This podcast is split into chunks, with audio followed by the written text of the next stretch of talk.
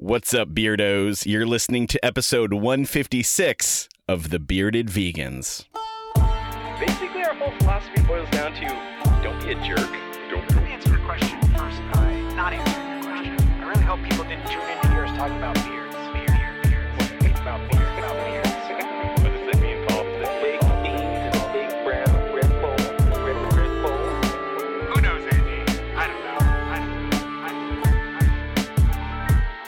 Welcome to the show. I'm Paul, And I'm Andy.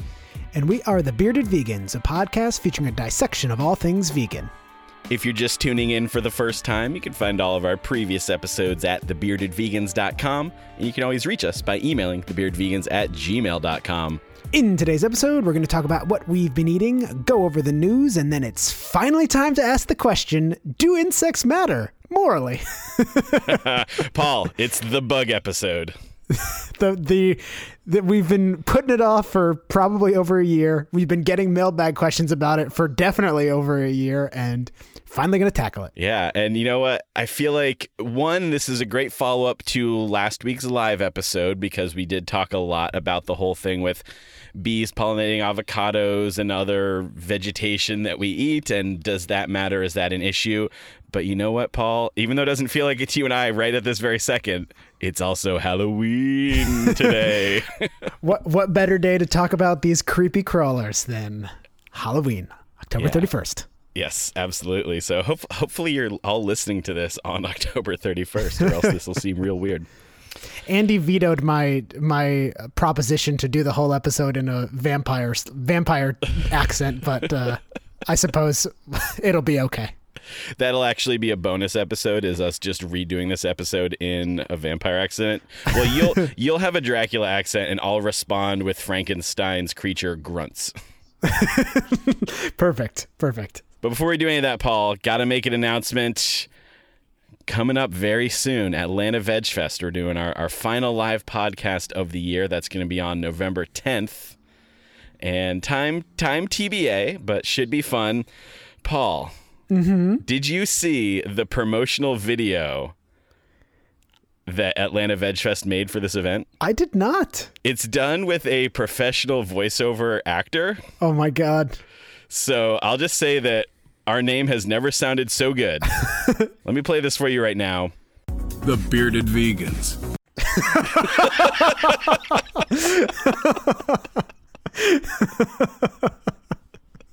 Oh man, that's amazing. So good, so good. And the the I, I- I'll put a link to this person's na- the Instagram in the show notes. They actually like the actor tagged us on the on like this personal voice actor on their personal Instagram. Nice. Uh, it's great. They're very proud of this work, and I think that they should be. And I feel like we're we're joining the echelons of so many commercials that this Yeah. person has done. It's pretty great. I'm gonna I'm gonna have that saved. That'll be my ringtone when someone calls me the bearded vegans, the bearded vegans, the bearded vegans. Great. So Andy, have you been eating anything good? Yes, Paul. Uh, I went. I went to Portland, Oregon, one of my favorite places to eat on the whole planet. And eat, I certainly did. so much so that I think that we are going to try and do a, a bonus episode at some point where I talk about all the amazing things that I ate. But for now, let me hold you over with this. I got to check out Doe Donuts. Hard to say. D O E Donuts. This is a place everyone's been raving about. Uh, they were not open the last time that I was in Portland. Yeah, everyone had been raving about this place when I put the call out on Facebook. Where should I go to eat in Portland? I feel like 80% of the people were like, you must go to Doe Donuts. And actually, the, the Veg News Veggie Awards, they just released their results for, for the winners of that big old poll that happened earlier this year Big old poll. Big old Paul, not to be confused with big old Paul, who I'm looking at right now via Skype. They actually won. They were tied with Donut Friend, who oh. is also, you know, they are definitely one of my favorite. They're in my top three donuts, I would say. Peaceful Provisions will always have my number mm-hmm, one spot. Mm-hmm. But so I was really excited to check out Doe Donuts. And I, I finally made the trip out there. I, Paula, have you? Do they have those electric scooters? Oh my God! There's some ladybug in my van. It's like they know. Get out of here.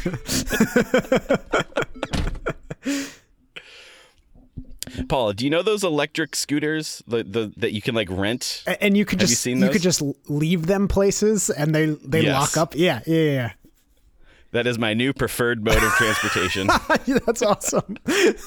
so great. I was just scooting around all over Portland in my very bright purple sweater, just having a grand old Oh time. Oh my god. and I took a very it was it's not really in town, so I took a very long trip on this electric scooter to Doe Donuts, and I have to say, 100% did not disappoint. Even even with all of that hype, it's along the lines of like they're yeast like raised donuts, but it's it's uh, along the lines of like a definitely like a, a fancier donut. It's not a junk donut like a, a Voodoo Donuts or a Ronald's or something like that. And I say that with with all the love in my heart for like a junky donut. Uh, they had they had a lot of really interesting flavors. They had things that were like brownie sundae with chocolate pudding and birthday cake and all of these things. Uh, the one that I got two things, and I got the pumpkin cheesecake donut. So it's like a pumpkin glaze, and then like a dollop of cheesecake in the center, like a little like icing swirl of uh, like you would see on a cupcake, but like in the center of this this donut. And the donut itself, it's great. It's very light and fluffy, almost like croissant like in terms of its texture, although very much a donut. And I have to say, this this cheesecake filling, it was so good. It was so spot on. You know, vegan cheesecake varies pretty wildly, and you never know what you're gonna get. And this one did not disappoint. And then the other donut that I got that was really calling my name was a peanut butter caramel corn sriracha donut. Hmm. So it was like a peanut butter caramel kind of glaze, and then these peanut butter caramel corn pieces piled up in the center, and then it looks like a sriracha drizzle, but it's definitely sriracha mixed with some kind of icing or sweetness or something. It's not just like a straight hit of sriracha that's like drizzled over the whole thing as well. Perfect balance of flavors. Everything was ah, it was just so good. I I wish I could have gotten like a dozen to try all of these really cool flavors that they had, but it's just something to look forward to for for future visits. Just couldn't fit them on that scooter. Well, it's funny because the these donuts are incredibly soft, and their their their frostings and glazes and all that are like very. I want to say sticky. Like they are sticky, but they're just very like loose. Like they, you know, like you couldn't turn them on their side in my backpack. Like I ate the two immediately, and then I, and I was thinking maybe I'll get more, but there there was just no way to transport them that wouldn't involve me holding it like a pizza while I'm scooting along. Like I couldn't put them in my backpack. So looking forward to trying them out in the future. I feel like that would be a great skit. Uh, like that would be in a bit on Portlandia. Just Andy riding around yeah. on his electric scooter holding donuts like a pizza. Uh, so Paul, had a great time at Portland Veg Fest. Turns out. Uh, you know, we haven't been there since this podcast started. I have not been there since this podcast started. Turns out, Paul, we have a, a plethora of beardos Dang. in Portland. And I I feel like when we give shout outs to beardos on the show, it's probably pretty boring to most people because I think it's really boring when other podcasts list their Patreon supporters and all that. So if we start to have turnouts like this, we might actually have to start to nix this idea from the podcast. But I'm going to do my best to do this in rapid fire succession. Going to give huge shout outs to the, the new beardos that we met.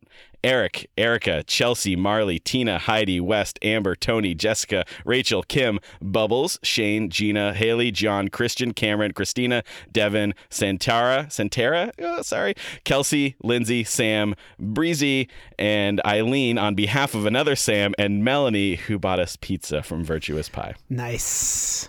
So thank you all for coming out, making making me feel so welcome in Portland. It was great to meet everyone, and yeah, just had such a such a blast out there. So it was a good time. I'll make it out there eventually, one day. I, Paul, it would be my dream to just get a week with you in Portland and just bring you everywhere. so be on the lookout for that bonus episode with all the other food because there's so much good stuff there.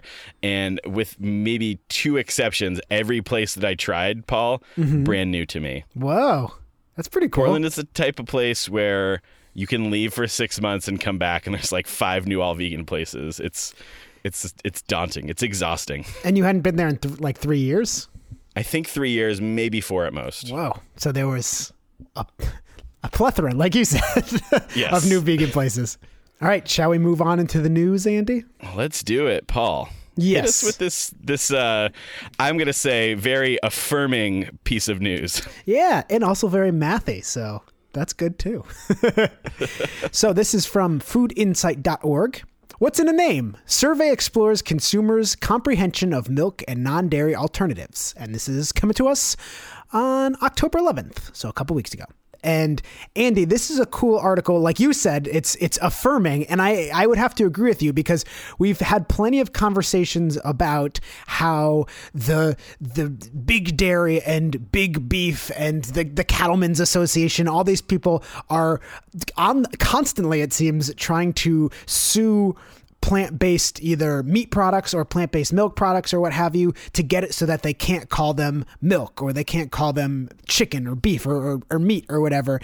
And our one of our most frequent comebacks is or- well i should say this one of their most common arguments is that the consumer is confused and th- that they're like oh no we just want people to understand what they're getting. And our comeback has always been we're pretty sure people know that soy milk is not milk and that if they wanted cow's milk then they would know how to get that. And i think that this is this is confirming that. So let me read a little bit from this article. According to International Food Information Council, about three quarters of Americans understand that plant based milk products do not actually contain cow's milk 75% for soy milk and almond milk, 74% for coconut milk, 73% for rice milk, and 72% for cashew milk. Fewer than 10% believe that any of those products contain cow's milk, while the remainder say they don't know 20% for cashew milk and rice milk, 18% for coconut milk, and 16% for soy milk and almond milk. Conversely, large majorities know that products labeled, quote, whole milk, uh, 90% of people, chocolate milk, 85% of people, non fat milk, 78%, and skim milk, 74%, contain cow's milk, although the number falls to 48% for lactose free milk. Consumers expressed similar awareness about whether various products labeled as milks or butters contained cow's milk or plant based ingredients. Cow's milk was identified as an ingredient in chocolate milk by 84% of respondents, in organic milk by 78%, and in butter by 77%, with only 8% or less believing that any of them contains plant based ingredients. For lactose free milk, 62% believe it contains cow's milk, and 14% cite plant based ingredients. So Andy, originally I was like, "Ooh, it's only seventy five percent of people believe that that."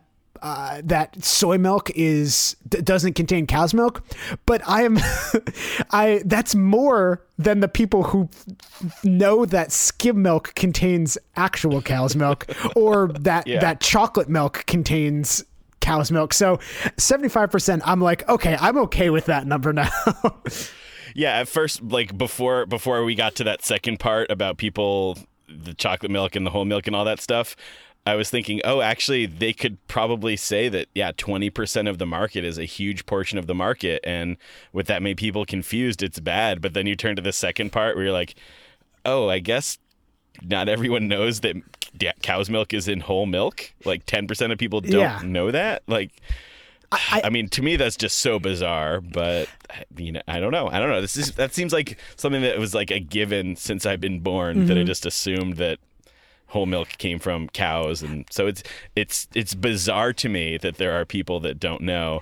And then I also I do like the the the slowly declining percentage of soy milk 75% uh, coconut milk 74 73% for rice 72 for cashew milk. And i'm picturing like that one person that's going down the line and they get to cashew milk and they're like these people are trying to trick me. I bet there's cow's milk and cashew milk. I'm going to say no you Yeah, know and yeah. that, that's like the the reason for the decline there You know, it, it, it's funny. I feel like this is this is not. I guess this is not serious, but for the the, the defendants of these lawsuits, for instance, the, um, the dairy industry trying to sue plant based milks to, to say they can't call them milk, I feel like the comeback from the plant based milks crew should be like, hey, you should actually be spending your time educating your your consumers about what is actually milk because the same amount of people that don't know that we aren't milk is the same amount of people that don't know that you are milk or are cow, a cow a product of cow's milk so they what if we just see this slew of pr- commercials being like, "Did you know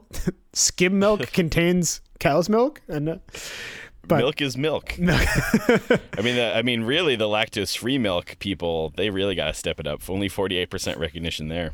I Maybe like, they want that though. yeah, I get that though. You know, I I, I can Yeah. understand that more than skim milk or non-fat milk, but or ch- chocolate. The, the that that last part where it was asking if people thought things contained milk, cow's milk or plant-based ingredients, I was like, well, chocolate milk probably contains cocoa, which is a plant. I was like, is this a trick question? Is isn't the answer both? It contains cow's milk and plant-based ingredients. Maybe the plant-based ingredients part was just referring to a specific milk counterpart, like almond or coconut or something. Maybe. I don't know. I guess I just I I wasn't exactly sure what they were getting at as much with that that portion of the survey, but the first two parts I thought were were encouraging for our position that in general people know what they are buying and that's a a, a flimsy excuse for suing plant-based products or yeah, in general plant-based products.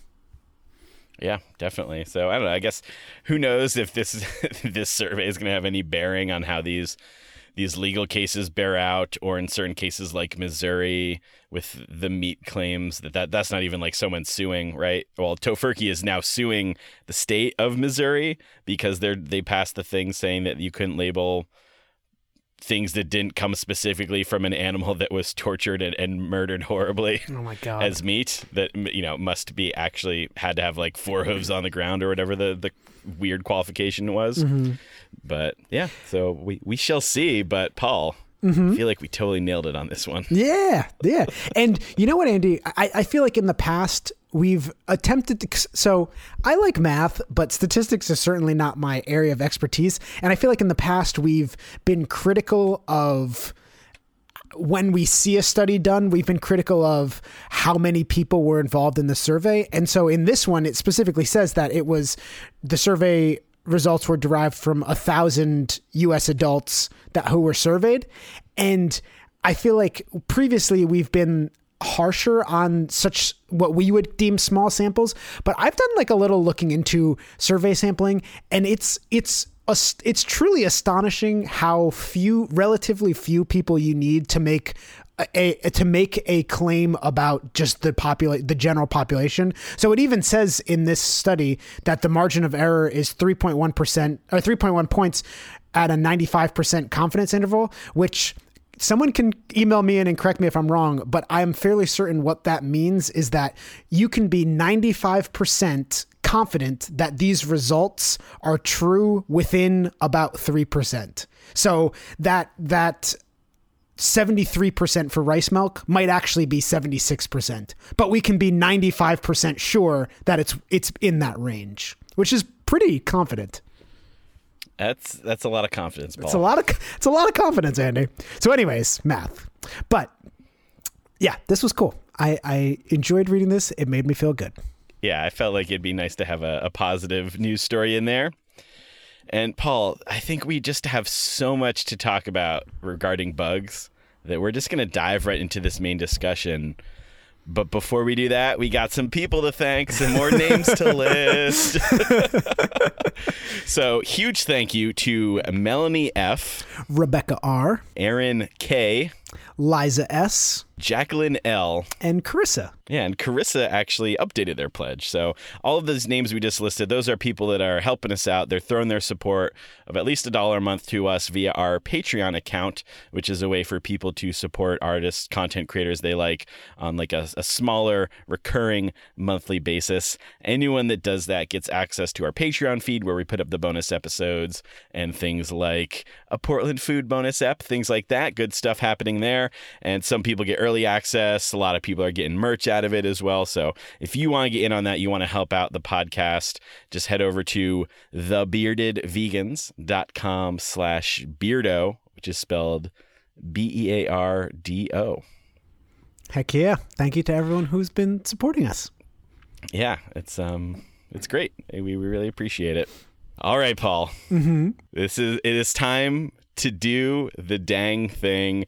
This is a topic we've been putting off for a while because I think it requires us to do a lot of thinking and a lot of research to have a, a well informed opinion. And I'm excited to dive into this with you because despite all, you know, the research and reading that I've been doing and feeling like I have a pretty good grasp on how I feel about all this, there are still also some some really great questions posed by our listeners that we'll be sprinkling in throughout this conversation that I'm still not really sure how I would personally navigate it or you know if i was forced to come up with like a ruling in a court of law mm-hmm, mm-hmm. which side i would come down on in the in the vegan court of law. So so we are doing we're doing the bug episode right now. L- like a beetle, Andy, it's time to do the dung thing. nice. So paul before we do anything mm-hmm. before we do anything uh, a note about terminology. Paul Yes, Andy. did you know that bugs and insects are two different classifications of creature I did not know that. Neither did I until I started to look into this. So that is that is the case. I wanted to make sure we were accurate in our terminology, and I, you know, I was just sort of thinking that bug was sort of this umbrella term for all the creepy crawlies, spiders, worms, bees, ticks, things like that. And bugs have like a very specific classification as do insects insects are not an umbrella term either so i actually found a little paragraph on dictionary.com about this so i'm just going to read this real quick we tend to use the word bug loosely for any very small creature with legs. However, a true bug is defined as belonging to the order Hemiptera. I'm sure we're going to have all sorts of bad pronunciations throughout this, Paul. So apologies in advance to all offended insects and bugs. These creatures characteristically have tough forewings and lack teeth, such as beetles. True bugs have a stylet, a mouth shaped like a straw, that they can use to suck juices from plants. Insects belong to the class Insecta, and they are characterized by three part bodies, usually two pairs of wings and three pairs of legs, such as bees and mosquitoes. Arthropods, spiders, ticks, centipedes, etc., is a separate phylum from bugs and insects. Uh, all of this does not mean that you are wrong to call various insects bugs because of the common usage of this meaning. It's certainly acceptable. Andy, it must be infuriating to be a, a bug or insect or arthropod scientist and constantly have to go through life with people mis misnaming like your life's work. Yep, I certainly found a few articles from from various entomologists that expressed that, and a few that were like, "It's silly, it's ridiculous." I don't correct people because the, the the the true differentiation is like kind of meaningless in terms of like the overall conversation. yeah. And yeah, I saw some people that were like, "Well, arthropod is like good for describing almost everything, but also because that actually makes up eighty percent of the animal kingdom, but it also includes like crabs and shrimp and krill and lobsters and even barnacles." So, uh, all of this is to say, apologies to any entomologists in the house. We're probably just going to use bug and insect interchangeably. Yep. Yep. Yes, we are, Andy. Okay, so Paul, I feel like what we're trying to get at with this conversation is do insects, do bugs, do these creepy crawlies that generally ha- rank probably very low on the human empathy scale compared to larger animals like cows or or chickens even uh, do they matter morally and i think that to get at the heart of that, we sort of maybe have to do a little bit of exploring into like, uh, you know, like what does it mean for for a creature, for someone to matter morally?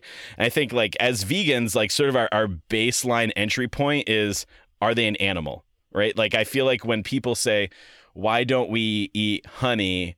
Um, I have a I have a specific answer that I give to people, but I often hear, and I used to use this just sort of blanket qualification early on. I would just say, well, technically, bees are animals, and as vegans, we don't use animals to our own means, which which is like true, but I also feel like it's almost kind of like, well, well, what about someone being an animal?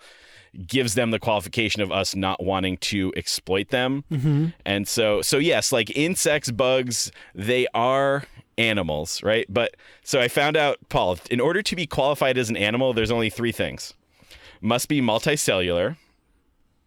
So Check. cell-based meat is is checking off that first one. I'm assuming uh, must feed on other organisms to obtain energy, and must have an orifice that food enters and waste exits. So it's like a pretty low bar.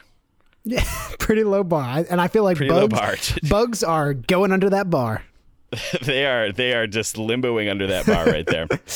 um, so Paul, I guess let me ask you this question. So like when I when I read those three qualifications, nothing about those makes me go, "Oh yeah, those beings and anyone that meets that is deserve inherently deserving of some sort of right or some sort of moral consideration necessarily." So like let me ask you, like what like what do you think gives beings like their their qualifications for us to care about them.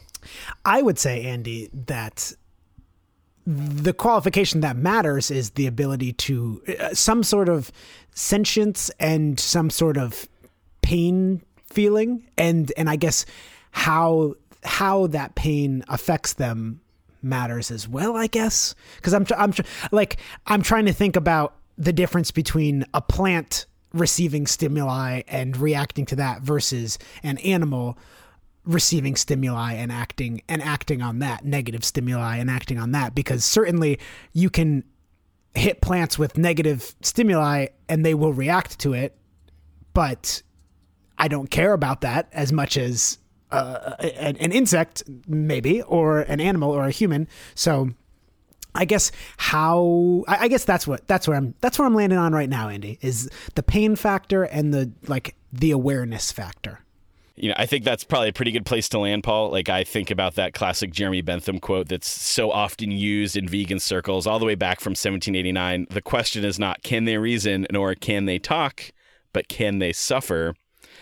And and so yeah, sentience, which is sort of this it's basically the ability to perceive or feel and I, you know, I guess I had never like truly really delved into that. Like I was like, does sentience mean being sort of cognitively aware of your environment? Does it mean having thoughts? Like like what is sentience? And it's it's it was created as a way to differentiate between having the ability to reason versus just sort of being like uh, having the ability to feel things. So like in Western terms, it's generally thought of as like the ability to experience sensations. You know, so it's it's not synonymous with creativity or intelligence or self awareness or even like intentionality or something like that. Uh, it's not the ability to have thoughts about something. It's just sort of the ability to be aware of of something causing you pain or pleasure. Mm-hmm. And I, I wasn't sure. Like I, I guess I had read various things that some people were like, well, bugs aren't sentient. Some say that they are. When I think about bugs, I think like i- intuitionally, my my intuition is intuitionally a word. Probably not. My intuition says that they must be able to feel pain because they have legs. They have the ability to escape pain, and like wouldn't you know, like to me, they think about that. Like one of the big differences between plants and and all other beings that can feel pain is that it seems like evolution, from an evolutionary perspective, it seems like it's a real detriment to not be able to move away from pain that you can feel. Or move towards the things that you need. Yeah, yeah, that's true. Um, I guess if a plant can't reach the things that they need, they would die, right? So, so they they don't necessarily have a need to be as mobile as an insect or a, a dog or a cat or a human or something like that. So by your metrics, screw snakes, am I right? No legs. I mean, what even are snakes, Paul? Are they worms? just big worms. big just- mean worms. just big mean worms with a skeleton. so okay, so like so sentience. So so I think that that's probably pretty good. And then and then the question is, well, are these bugs sentient? Because yeah, they have the ability to, to move around and, and escape pain or go towards a food source or, or build a shelter. But also, you know, when I think about like ants, when I see a bunch of ants, I'm kind of like, are are they are they thinking about what they're doing? Uh, well, or are they just sort of like is this just like a program that they're that that they're on and they just sort of do it and they aren't really thinking about it i guess that's not sentience but like i don't know. It is certainly interesting that there is clearly some sort of intelligence going on there with the just the like the efficiency and you know with like the the scent trails and how they lead each other to the food and stuff like that. It's like there is this intelligence that is happening whether or not they're aware that they are doing it or like you were saying it's just some pre-programmed thing. I think you can find that in you can find that in like every every species of of either animal or insect or what have you it's like there's always there always seems to be something that's that's going on that allows them to survive how they're surviving. And does you know like does it matter if if they are aware that they're doing this thing? I don't know. I guess that's what we're gonna that's what we're here to talk about. Yeah, I, I guess and I suppose the awareness is sort of a step above the sentience. I get like the question is, regardless of whether they're aware or not, if someone sets these ants on fire while they're trying to do the thing, it causes them pain, and we generally, I guess, the sort of like the the philosophical thought is that p- pain is bad, and we should avoid Yeah. pain, and we should avoid Yeah. causing pain, right? yeah So yeah so yeah, I guess I guess to me, whether or not they're even aware of the task that they're doing, I, I guess that uh, almost might be irrelevant. Interesting interesting I, I don't know. I, I don't really know how I feel about that. But um, what were you gonna say? do ants look in the mirror and say who am i they have Oh, self-awareness no one told me my antler was crooked today. so I found uh, I found like so many varieties of sources talking about whether or not insects feel pain. Uh, I found a I think a really succinctly put one. It was written by Jeff Lockwood, who's an insect ecologist and professor of natural sciences and humanities uh, over at the Oxford University Press. And uh, Jeff Lockwood wrote a blog on the subject. So I'm just going to read a little excerpt from it. Basically, Jeff says there there are a number of reasons why it would seem logical for us to conclude that animals feel pain or that specifically insects feel pain. Uh, first, insects have a nervous system that resembles ours in many ways. That is, they see, hear, smell, taste, and feel. Many of our pains arise from pressure, shock, heat, and other stimuli administered at high levels, and insects most assuredly respond to these bodily sensations. Insects can even detect stimuli that are outside of our sensory scope. For example, butterflies can see ultraviolet wavelengths, and bees can detect the plane of polarization of light. Next, there are relevant biochemical similarities between insects and human nervous systems. At least some invertebrates possess endorphins and enkephalins. These chemicals are opioids, think opium, produced by the body to alleviate pain and stress. So the presence of these in insects suggests that they might experience pleasure or pain. We also know that the mechanisms of neural transmission are similar in insects and humans. This is one of the reasons that neurotoxic insecticides also poison you along with the cockroach in your kitchen. In fact, the organophosphate insecticides are based on the nerve gases developed during World War II. Kind of creepy, eh? Finally, from an involuntary perspective, the awareness of pain is an enormously adaptive mechanism. Feeling pain when you touch something hot allows a fast response and a learning opportunity. So it is unreasonable to assume that pain is unique to humans. In fact, this perception might reasonably be expected in organisms whose survival can be augmented by the experience of pain, either as part of an escape mechanism or as a basis for the capacity to learn from past experience. Insects have lots of things inflicting damage on them fly swatters, bug zappers, lizards, bats, entomologists, etc. and they certainly have the ability to learn. One experiment showed that headless cockroaches can learn, which is possible because insects don't stuff all their neural processing into their heads like we do. So it seems quite reasonable that insects would have evolved the capacity to feel pain. Hmm. Yeah. So uh, you know when I when I hear a lot of people talk about you know from like the vegan perspective about in- insects feeling pain, I there still sort of is almost this like lingering doubt. Like it's not necessarily proven that they feel pain, but it feels like it's reasonable for us to assume that these insects experience something negative when they are harmed in some way, right? And and they're they're living creatures and so regardless of the fact that they may or may not be aware of what they're doing it still feels like it's in their best interest for us to leave them alone and not intervene and not cause them harm. Would you say that's fair, or do you think Yeah. that's off base? No, I, I think that hearing that makes me so kind of like solidifies my opinion that I that I think I, I guess I already had, which is I should avoid harming these insects at all costs. Like I certainly know vegans who don't care about insects at all and and are like f these f these thi- f these things and will swat them and stuff, but I I think I've kind of t- typically taken the, the position that's let's try to not harm them as much as possible. If you know, I, I may have a knee jerk reaction of like swatting a mosquito if it lands, if it starts sucking my blood or something like that. But I guess if I think about it, I would say, "Hey, you stop that," and just sh- shoo them off. But I don't know. I certainly don't think that like I, I feel like Andy, and I'm sure we'll get into this, that there's more than one discussion to be had, which is should we care about them all, but then uh, should we care about them at all, and then how much should we care about them? Because certainly, you know, many people face issues with, like in terms of pests, with insects more so than, you know, like you're not gonna. Most people typically don't have the problem of like say a, a deer like oh i got this big deer problem in my house these deer just keep hanging out in my kitchen and i can't get rid of them you know so i feel like insects are many times for for people who for homeowners like that's a big thing also i guess i guess there are other pets like rats and mice that fall in, into that category as well but insects is the big one i think Yeah, I think there's there's certainly logistical differences between insects and other larger animals for sure.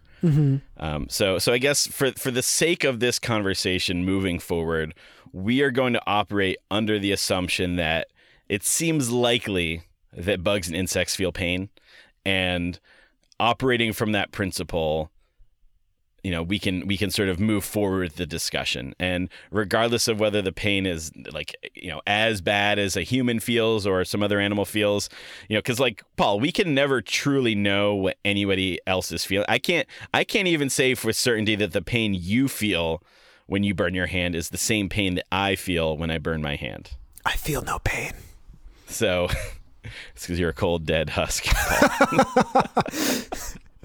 Um, I'm a burnt out shell of a man though, so it's okay. We're in, in good company. Uh, so, so like, I guess like with that sort of like philosophy 101 caveat out of the way, like uh, we're gonna generally say pain is bad, and it's likely that these insects, that these creepy crawlies, do feel pain. And so I think you know, like the the vegan line of thinking is basically and maybe even non-vegan as well but sort of like you know if someone can feel pain that means that they then have an interest in avoiding pain you know and we could call that interest a, a need right? And we sort of assign rights based off of need. It's kind of you know when people are like oh do you want dogs to get be able to get married to have the right to to marry whatever gender dog they want? It's like no they don't they don't have that need but humans have that need. So it was you know we sort of think about you know what do animals need from us? What sort of rights do we need to grant them? Uh, if that's sort of your, your line of thinking in terms of what animals need some people say they just need to be left alone or that rights are kind of bogus because it's something that the oppressor hands down to the oppressed. I, I don't disagree with that but i think for this conversation rights is kind of the easiest way to frame it. Um, so so okay so these insects have uh, a need to avoid pain. We humans have the ability to rationally decide not to cause them pain or not to exploit them, to use them. So that brings me to my big question, Paul, is uh, so if these insects have a right to not feel pain, what rights should they have? I certainly think that we shouldn't kill them. That seems so. Okay, okay. So that seems like the the that that seems like the obvious first one, and it seems obvious, but and it seems like oh, in my day to day interactions with insects, I don't need to kill them.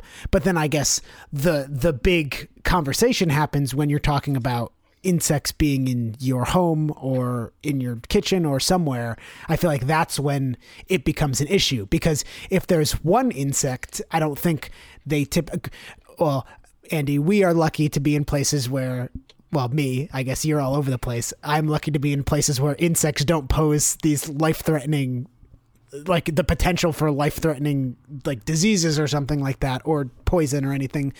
So I feel like I'm not I'm not immediately threatened by insects. So if there's just one or a couple, I can either ignore them or relocate them. But I feel like the conversation then comes in when there's multiple insects and they are maybe congregating around your sink or something like that. Yeah, well, so I think that this is a good place to drop in our first listener email mm-hmm. regarding this whole topic. So this is coming to us from Philippa or Philippa T, who's emailing us actually from Copenhagen, Denmark. Ooh. Yeah. I started going vegan about a year ago, which is probably like two or three years ago at this point by the time we answer it. Uh, and one topic I haven't been able to make up my opinion about is how humans should treat pests in cities such as cockroaches, rats, seagulls.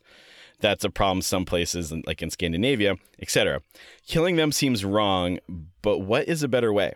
I think we can categorize pests two ways the health risks, such as rats and cockroaches, and purely annoying ones, such as seagulls. I love seagulls.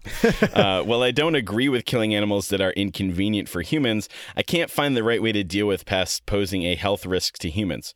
What are your thoughts on this? So obviously, we're sort of zooming in on on like the cockroaches. There, we're not necessarily thinking about rats and seagulls.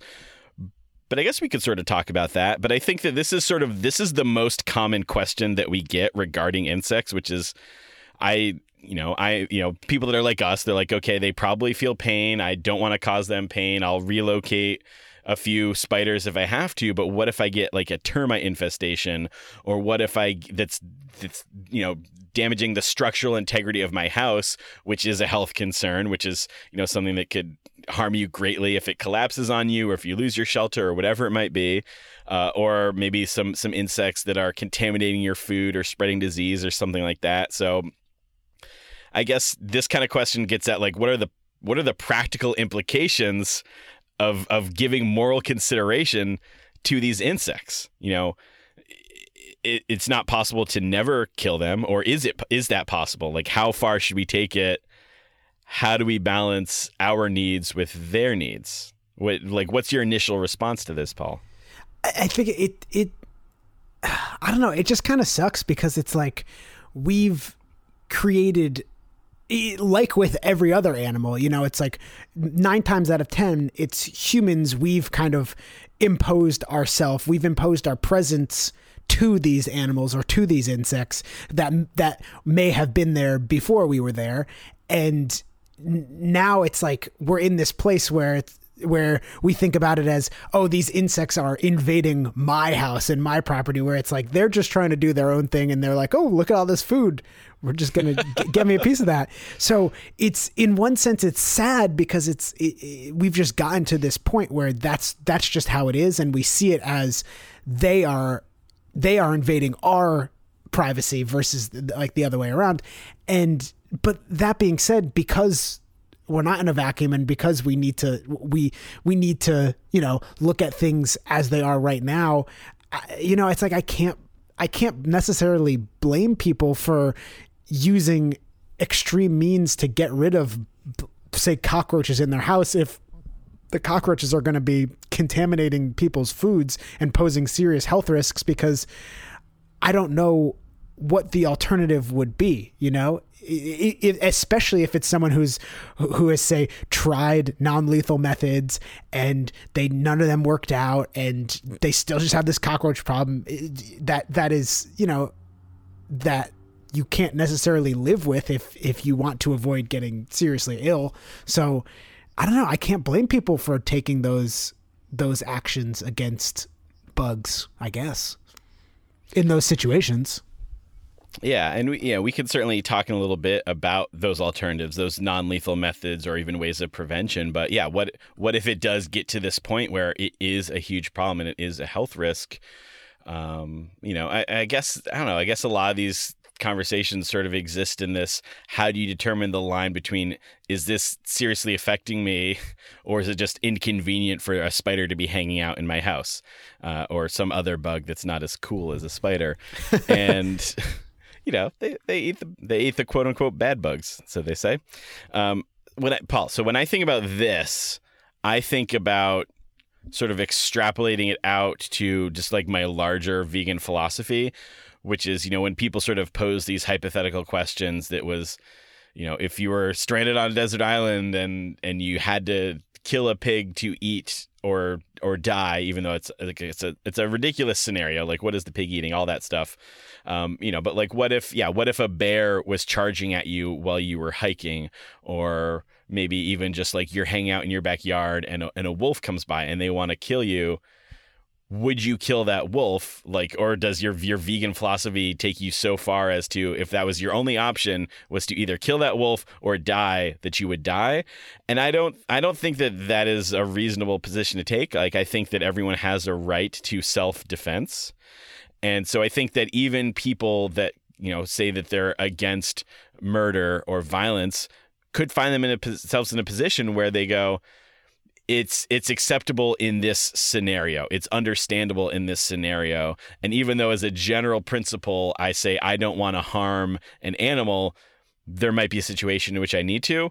And so I think you shrink that down to the the bug question, and I think the same principles apply. Um, I don't think that, you know, I don't take joy if I ever have a situation where I do need to kill an insect or, or deal with that. Thankfully, I've never had you know the worst infestation i've ever dealt with is i would say fruit flies and they have a short lifespan. They seem to go away kind of quickly but i've had you know lived with roommates who put out bowls of, of vinegar and sugar and things to capture them and um, you know th- things like that that it's like i guess fruit flies aren't life threatening i don't know do they carry disease? But um, but i understand the need to get them out of your kitchen. And so i i don't know i guess i feel like it's sort of about making that personal judgment for yourself of do I need to remove these creatures? Do I need to kill these creatures? And not feeling like the, that that is not an option to you. Like I think that it should be an option if you determine for yourself in whatever situation it is that you know what these bugs uh, they got to go, and unfortunately I have to be the one to to to make that happen. Um, I think that that is morally permissible in my book. Yeah, yeah, and it and it like stinks, and and I've I've definitely been in a situation where I've had to decide whether or not like what to do about a bug issue. Well, and uh, Andy, you know what? I'll just say it. This is a this is a personal anecdote. I had in my last apartment, I had both bug issues with cockroaches and other bugs, and a, a mouse slash rat issue. And with the with the bugs, I ultimately decided that I did need to take extreme measures to get rid of them because they were crawling all over my kitchen. And with the rat, though, I attempted to get rid of them with a humane trap, which never actually worked because apparently they don't work typically as as I read online, but I wanted to try it anyway, so I tried that and I and that didn't work. So I literally would just I, I had boxes, these small like shoe boxes that I would stack in places all over my apartment where I was like, I think that they're getting out in this area. So I would put all these different boxes to hopefully cover up all the holes that I thought they were getting out of. Like my my closet wouldn't close all the way, so I stacked all these things so that the rat wouldn't be able to get over the like the books and the boxes, and it kind of worked. And I think the rat eventually went away, but but I didn't. So I did not take extreme measures against the rat, but I did against the bugs, and I, like I drew the line there, I guess. I thought you were going to say, and the humane trap didn't work, so I just moved out. Well, I'll say this: I did move out, but yeah. So I don't know. Let's explore that. Um, do you think the reason that you felt okay killing the bugs and not the rat was because you held them in different regard as to their pain and their awareness and their experience on this planet and their their otherness. You know like bugs are like very foreign. I think most people would say that they're not cute.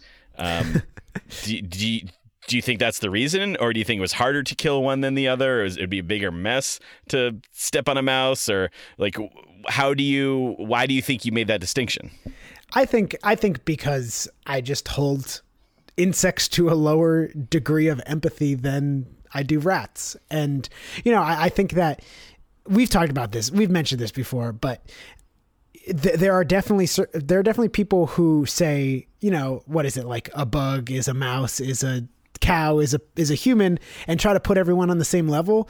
But I I don't think that I don't want to say that I uh, maybe I don't know. I was gonna say I don't think that there's a single person in in the world that cares about every single living thing, living being the exact same amount because I, even even non-vegans will care more about if they if say they have a- a companion dog or cat non-vegans will care more about those animals than they do about some like rando from a like some stranger from across the world that you know it's like when when you hear about something some like sad thing happening across the world most people will get more upset about their if when their their animal dies you know than when someone that they don't know dies. So it's like i i just think that it's it is a normal human thing to to care about those close to us more than more than those that aren't close to us. Uh, and i feel like that maybe extends to my insect thing which is like I andy i just can't relate to them. They, they're just not very relatable. And uh, no. But that's not a reason to not care about something. But i think that that it just has to do with the fact that they are lower on my hierarchy of empathy and not, not that I don't see. I was about to say not that I don't think that they they you know deserve to be hurt or something like that. Even though that's kind of what I did ultimately. But uh, yeah, I don't know. I don't know how to justify it, Andy. I'm a bad man. Well, yeah, I think that's interesting because, yeah, I feel like my kind of overall philosophy is that like I don't have to hold various beings in the same regard to still want to afford them rights and protection and not want to personally cause them pain.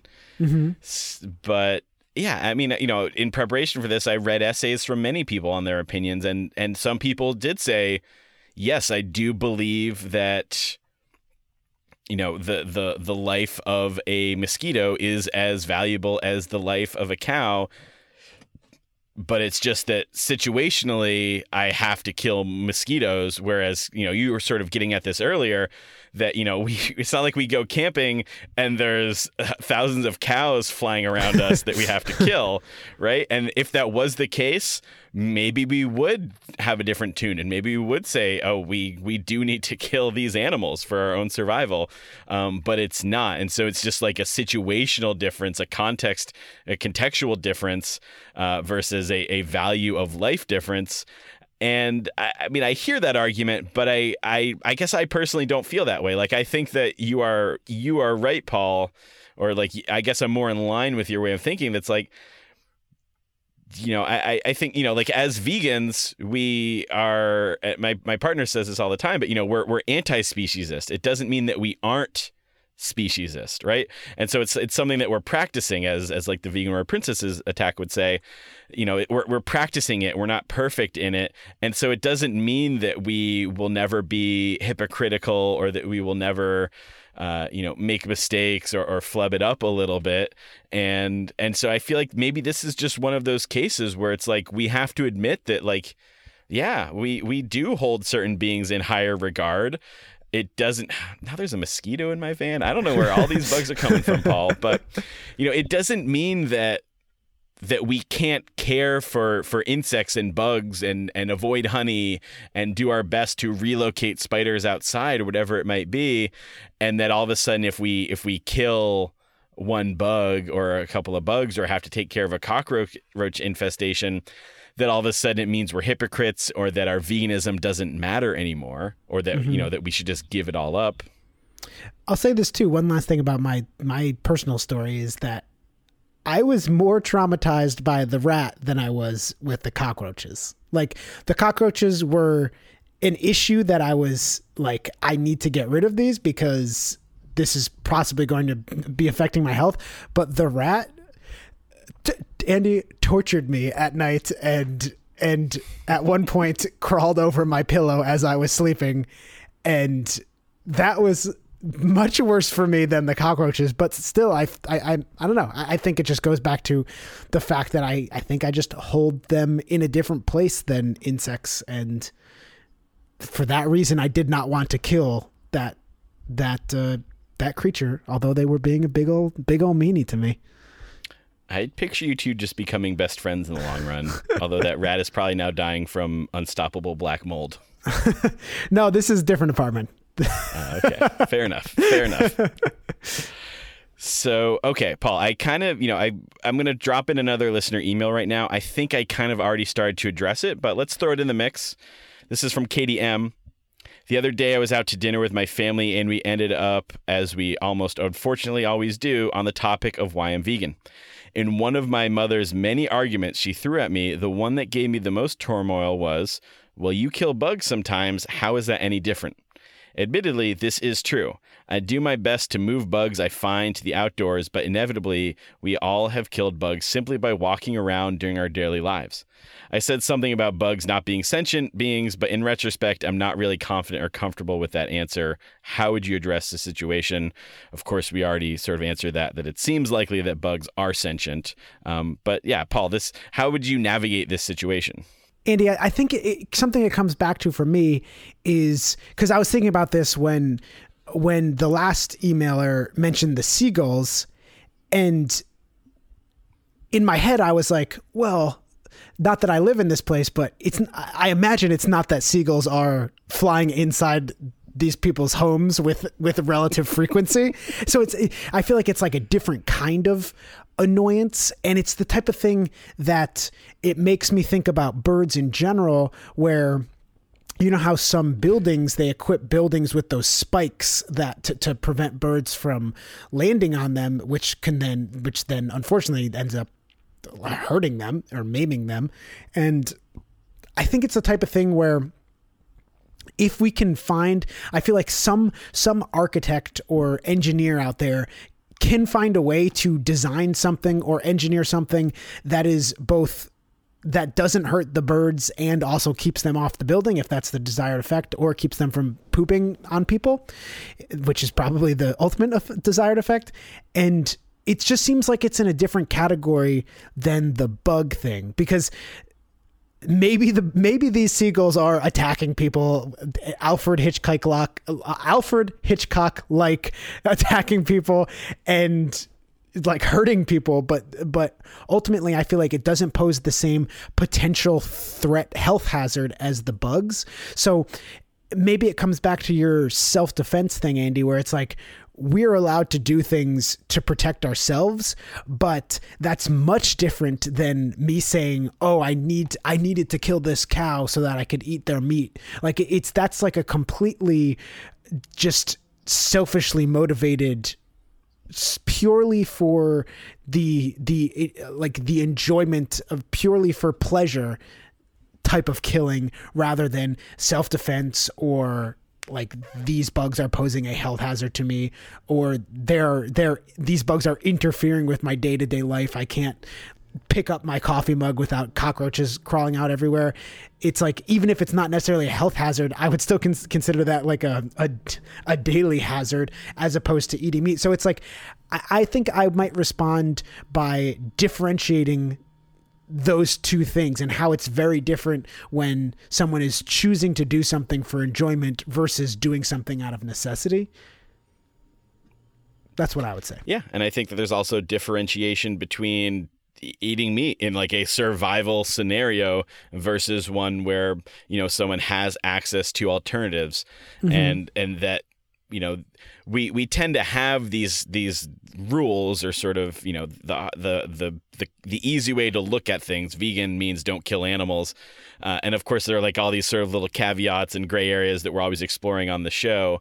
Uh, and i think that you know like you you have these these conversations like katie m has in the, this email here which is kind of people try to exploit those weird gray areas and try to say that because we can't be 100% consistent in every aspect of our lives or that I don't even want to say consistent because I think that you know appropriately dealing with gray areas in the best way you can is ethically consistent uh, you know with with trying to do the best that we can but people try to exploit these scenarios in which things are not ideal. You know, the fact that we just sort of exist in currently a very non-vegan world, and you know, people bring these things up as gotchas as way to sort of attempt to nullify your entire practice of veganism. And so uh, that's I think how I would respond was basically saying so you think that because I can't do everything means that I should do nothing. Because that's usually what people are trying to do here. They're trying to make you feel like nothing you do is going to make a difference or that it's it's you're hypocrite and everything is ridiculous. Uh, and of course the extension of that is that they are trying to make themselves feel better about their decisions. Because all of a sudden if they feel like you someone that they're maybe you know regardless of if you say it or not they're like this person thinks they're better than me because they're causing less harm in the world you know then all of a sudden they feel personally attacked by that regardless of whether you attack them or not you know we all we all experience that as vegans right? You just someone at a party just mentions that you're vegan you didn't even say it yourself and now all of a sudden everyone's telling you about how little meat they eat and how they only get the local stuff from the good farmer. And uh, you know what about uh, cows overrunning the world? All of those things that come up. And so if they can find some way to poke holes in your personal practice of veganism all of a sudden they feel like well i you know i i don't have to engage in this idea because they haven't figured out the 100% perfect solution to every problem that exists in this world or even the 100% possible way to to practice the the, the lifestyle or philosophy or ethics that they are espousing or claiming to hold. And so i think I, w- I would bring that up. Like i'm like well what is your point about all that? Does that mean that because i uh, unfortunately occasionally will hit some bugs with my car or can't avoid stepping on a worm in a rainstorm does that mean that it's okay for you to knowingly slaughter animals or pay someone else to slaughter animals and cause them pain that is totally avoidable like i think i would sort of pursue that line of questioning with someone that brings this up And you, you know, this makes me think of because you were saying, oh, if you can't do everything, you should do nothing. I feel like you know there are so many of these little nuances or ways that you know uh, just pointing out ways that vegans are not perfect which which we are not. And we are not 100% compassionate and we're not 100% cruelty free and we can't be the way that the way that just the world works right now. But i do think w- when people kind of try to get you with these gotchas I think it's fair t- to say, like, I'm trying to encourage this global mindset mindset shift to being more compassionate and more open to these changes. So, because I certainly think if more people thought along these lines, then there would be more people working towards solutions to some of these problems that we don't have solutions to. Like, for instance, how there are there is collateral deaths in the in the harvesting of crops. Like there are small rodents and other animals that are going to die in the harvest of plants. And i think that while i'm i'm sure that's not really on many people on many farmers radars maybe it is if it's not on their radars i think if we had like a, a vegan world or if we had a world where people were more into thinking compassionately and thinking how to be more cruelty free, then there would be people trying to figure out the solutions to this. And I do, I 100% think that someone could figure out how we could harvest crops without the deaths like that. Just like I think that if more people were thinking about it, we could probably figure out ways to prevent insect infestations and rodent infestations that didn't require killing them. But since that's kind of to me it seems the norm of how things are. That's just what people go to and that's just what happens. And then it's a cycle of well why do we need to develop different ways? Because this is just how it gets done and it solves my problem so why wouldn't i get it done like that you know?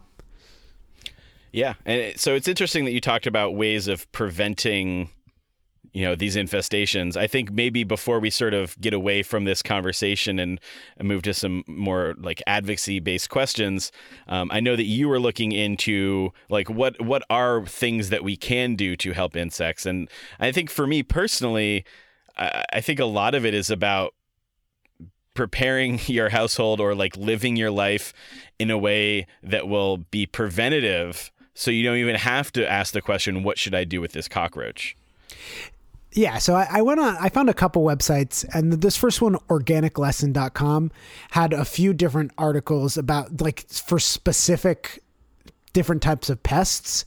And for ants, for instance, it suggested spraying vinegar along entry points, cleaning your home, sprinkling cinnamon next to ant entry points. But for a lot of it, it was just, it, it was mostly lethal ways. It was like Andy, I was not aware that there were so many different ways to kill ants, to be honest. And it was just like all these different ways.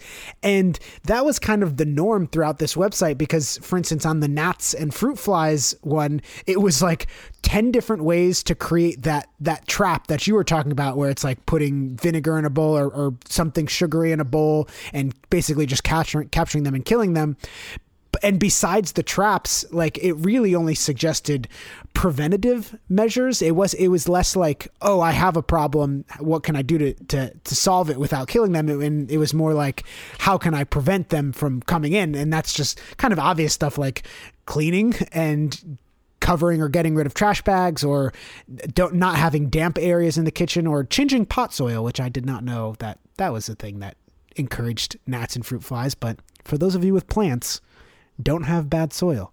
But and then and then the, the cockroach one was like purely Andy, this website seemed to take sadistic pleasure in killing these in, these insects because the number one suggestion for cockro- cockroaches was create roach cookies using boric acid. And I was like, good lord, it's like sinister. Um, Good lord. and yeah, when I when I googled non I googled non-lethal ways to get rid of bugs. The very first result was a video that was just called how to kill bugs without poison. And I was like, oh, okay, so we're still killing them. The non-lethal most people are taking that as non-lethal for humans and not non-lethal for bugs. But I was able to find uh, one website bug off with 3fs.com that was they had a little article called Get Rid of Ants Without Killing Them. And the suggestions they said were hide ant tracks that function as scent trails, which I thought was interesting. Prevent access by sealing off entrances to your home. Collect ants inside the house. Prevent ants from returning by using natural repellents. And then, if necessary, use baits. But that scent one I thought was pretty cool, like kind of throwing them off the scent per se. But yeah, so for the most part, like I was saying before, Andy, it just seems like it's the norm that if you have this problem, you are going to kill them. Like that's just what people kind of assume that other people want to do. Like it was it was difficult to find methods that were not just oh, here's 10 ways to kill ants basically. Well, I, I guess that really just sort of points to uh, the attitude of our society in general. So, yeah, I guess practicing good cleanliness and, and all of that is really important to sort of be proactive about the whole situation. and and yeah, like what I, what I was saying before, basically, like I, I feel like if we shifted that attitude of oh, I want them out of my house, but I don't want to kill them, like if that was just the ethic that people had was to be more compassionate, I feel like we, it, it would be much easier to find preventative measures or ways to get rid of them that didn't involve killing them. So, I think we can work towards that uh, that mindset shift. Yeah, definitely. All right, so Paul, with with all of that sort of on the table, um, how do you think? Do you think that this, you know, I don't want to say discovery, but this idea that insects feel pain and it's still good for us to avoid when possible, and it's not always possible. Do you think that should affect our messaging that we use in advocacy? I would. Uh, my gut instinct is to say no because I think it's one of those things that if you start to tell if if you start talking about insects' nervous systems to someone that might not be super on board with veganism as a whole, I think you would lose them. I, like I, I think in general, if someone's not super on board with veganism, or maybe even if they're slightly on board with it, getting into something that for the general population, I imagine is not something that people care about that much. I I think that that is a recipe for losing people. Obviously, I think if they bring it up, then we can talk about it. But my first instinct is to say no. You we don't need to bring up insects. I don't. I, I- don't think bringing up insects is going to bolster our like uh, rate of turning people into vegans. is it speciesist for us to leave them out of our advocacy? Hmm, that's a good question, Andy. I, I think, well, we're certainly, most people aren't going into vegan advocacy with this giant list of every animal, every type of species that exists and being like, and this is why you should help this animal, and this is why you should help this animal.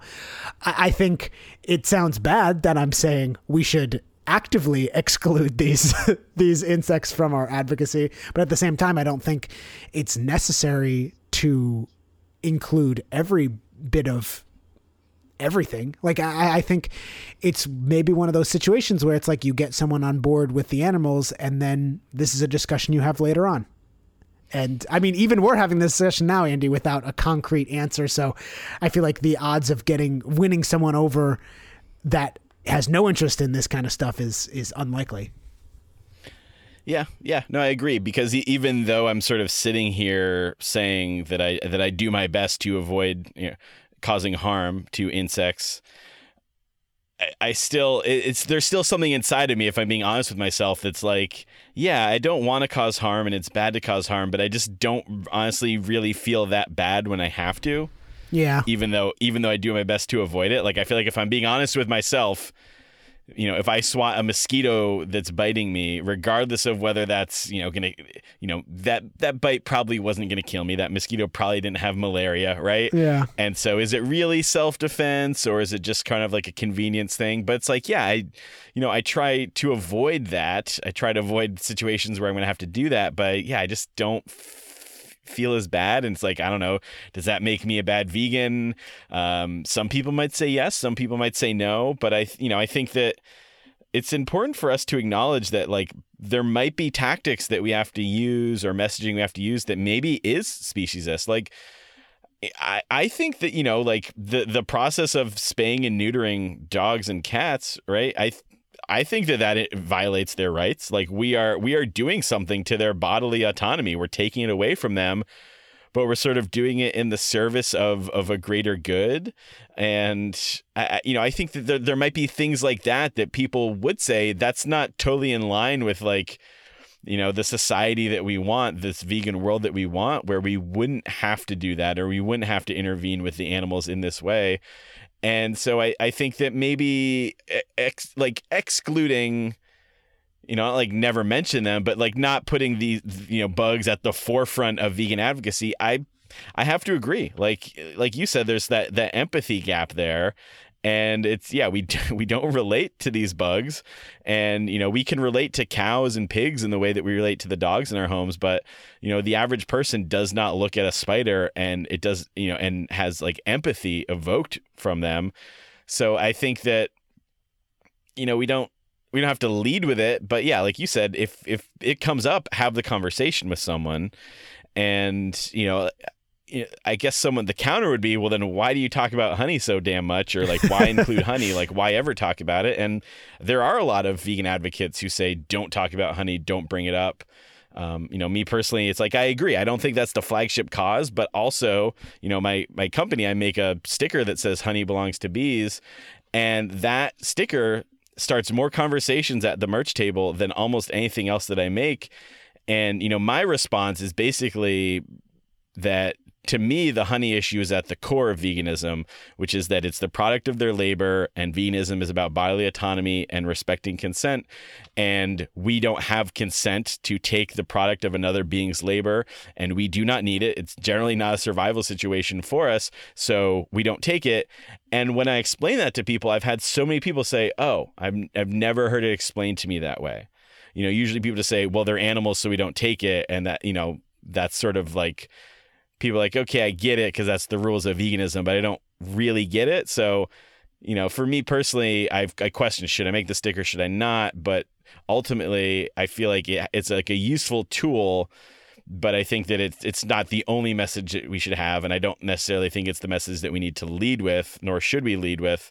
Um, but I guess that's where I sort of fall down in terms of including insects and bugs and and arthropods and whatnot in our advocacy. Yeah, no, I definitely I I feel the same way about the honey issue as you, Andy, that it's more of like this is this is part of my philosophy that I'm not going to exploit others without their well let's say i'm not going to exploit others without their consent but i shouldn't be exploiting others anyways even with people's consent Probably would not be exploitation with yeah their consent. yeah true true true Their enthusiastic consent, at least. so uh, like I, I feel like the honey issue is in that sense very different from the the pest insect issue. Like it's like a i feel like it's a completely different realm of like what we're talking about and the ethics involved in it. Because you know it's interesting though is andy when you were saying oh when a mosquito bites you y- you know it, it's it's not like it's not going to kill you but we still will often kill them when when they're biting us. And you know if i have a if i have a cat and the cat bites me i mean some people do take that as like okay we're going to put this animal down. But for the most part i think most people wouldn't say like oh i need to kill this animal now you know? So it's like we do i, I think we are speciesist in that sense.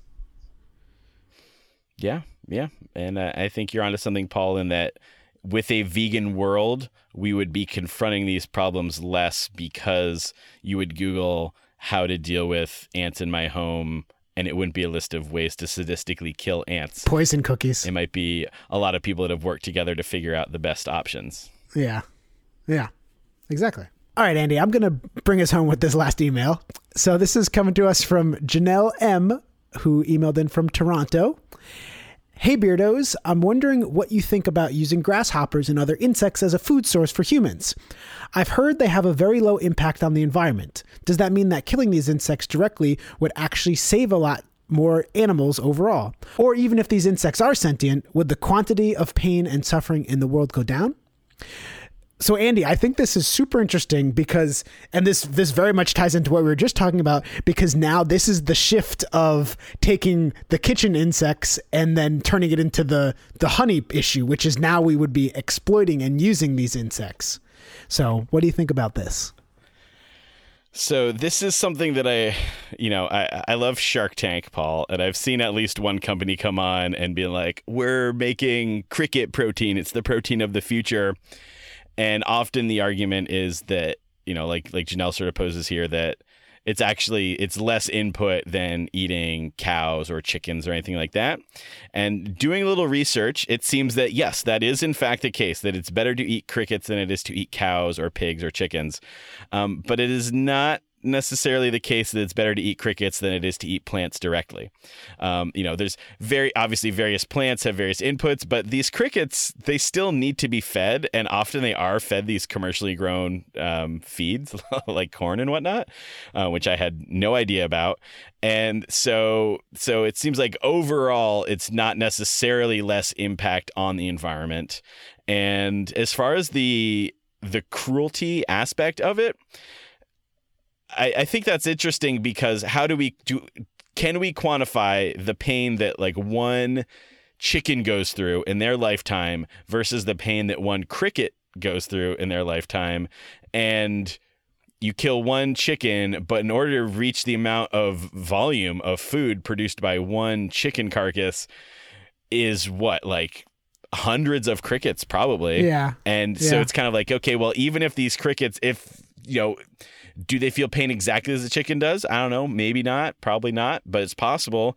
But even if they don't, if it's some sort of like lesser pain, does the fact that it's multiplied by hundreds, does that mean that there's more cruelty in the world by harvesting these chickens, er, by harvesting these crickets, rather? Uh, I, I don't know, but to me it actually feels like if you know the the animal movement is all about being like the number of animals killed i feel like the number of animals killed would go drastically up if all of a sudden we included crickets in that toll Yeah, no, definitely, definitely. And yeah, I I don't know. For me, it's like, I guess, yeah, because when I think about it, initially I'm like, yes, I would rather have one cricket die than one chicken die, but it wouldn't be one cricket, like you said. It's would be a thousand crickets, and coupled with the fact that like the environmental thing it wouldn't really be it would still be more beneficial for us to just to switch to plants. I, I don't know. It just seems like it seems like it's taking a step it's not it's not as much taking a step forward as it's like taking a step kind of to the side, maybe slightly forward a little bit, but definitely for me personally, it's like not even worth exploring because it's too much of a sidestep and I'm going to try to keep pushing forward, you know? And, and uh, like I, I think I'm going to have a hard enough uh, like I would have a hard enough time a harder time getting people to to be on board with eating insects than with eating like plant-based alternatives for the most part I feel like Yeah, or even uh, what is it? Cell-based meat. yeah Yeah, yeah, I'm totally on board with you. I feel like that. th- I don't know. It's just. It seems like some like weird like fad thing that people are like they're trying to make crickets happen, and you're like, stop trying to make crickets happen. it's it, that's how I feel about that's how I feel about beer, Andy. I know neither of us drink, but I'm always like I'm always like it tastes terrible. It's like why would you're like trying to make yourself at least this is my opinion. It's just like this thing where I'm like, the first time you drink it, you're like, oh, this tastes terrible. And people are like, oh, no, it's an acquired taste. And I'm like, why, why do I want to acquire this taste? but yeah, you're right. It just does seem like they're trying to make something happen that's like, what? Like, this is not a food. Stop trying to make it a food. You know, Paul. Some people might say that about coffee. That's true. That's true. That's very true. Yes, but Something coffee. that you have acquired a taste for, but I have not. Very true. Andy, have you seen that movie Snowpiercer? Of course, It's a great movie. no no spoilers. I know. Just I just wanted to say it's a great movie. Unrelated to anything that we're talking about. Yes, absolutely. All right, Paul. I think with that said, we can leave this one here and turn it over to the hands of the amazing beardos out there. Let us know what you think. What did we miss? What did we get wrong? What terms did we use wrong? uh, s- send us in your emails to thebeardedvegans at gmail.com. You know, Paul, we, we got a lot of emails about bugs and insects, and, you know, a lot of them were kind of just sort of like a variation of, here's a specific use of insects. Um, you know, things like what about the the the wax or like the the lac resin, the shellac, like all you know, all of these things that are just sort of various versions of here's some weird way that animals have been used, insects have been turned into an ingredient for human consumption, and how should we avoid it? Should we avoid it? Should we care about it? Um, and you know, without going through like a, a laundry list of of emails, I feel like to me personally, at this point, those are things that I can just chalk up to the fact that we live in a very non-vegan world, that things are very imperfect, and if you feel like it's within your ability to avoid those things and that that's going to be in line with your ethics, go for it. Um, but if you feel like it's going to make veganism too hard for you and you just want to give up the whole thing because of it, um, that you shouldn't feel too exasperated by it or defeated by the whole thing. That it's just a part of the deal that we're all dealing with right now. Yeah, I feel like, and there's also a difference between when we're talking about, say, a candy that has some crushed beetle in it for one of the the red dye or whatever it is.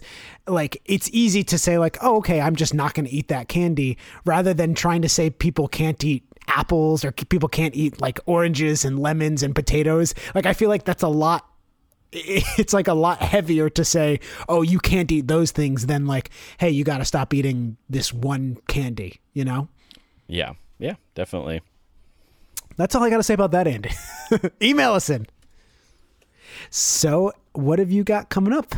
Paul, this weekend I'll be at the Tampa Bay Veg Fest in Tampa, Florida. That's November 3rd, 2018.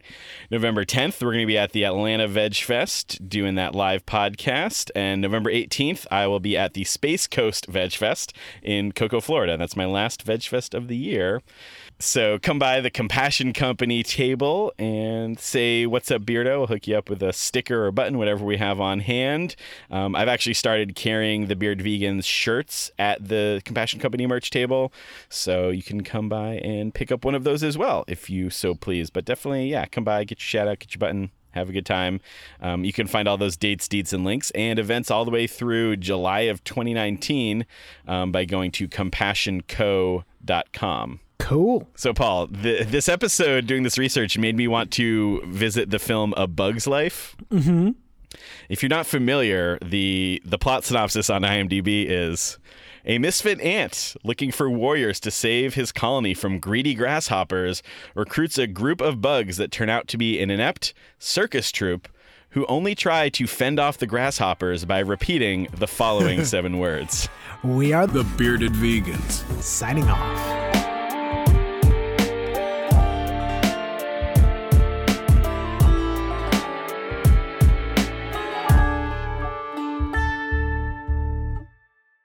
What's in a name? What's in a name? I don't know what inflection to use with this. What's in a name? What's in a name? Okay, here we go. Come on, what's in the name? I am excited to dive into you, it, and I am excited to dive in. I'm excited to dive into you, Paul. So come by the uh, the uh, Yeah.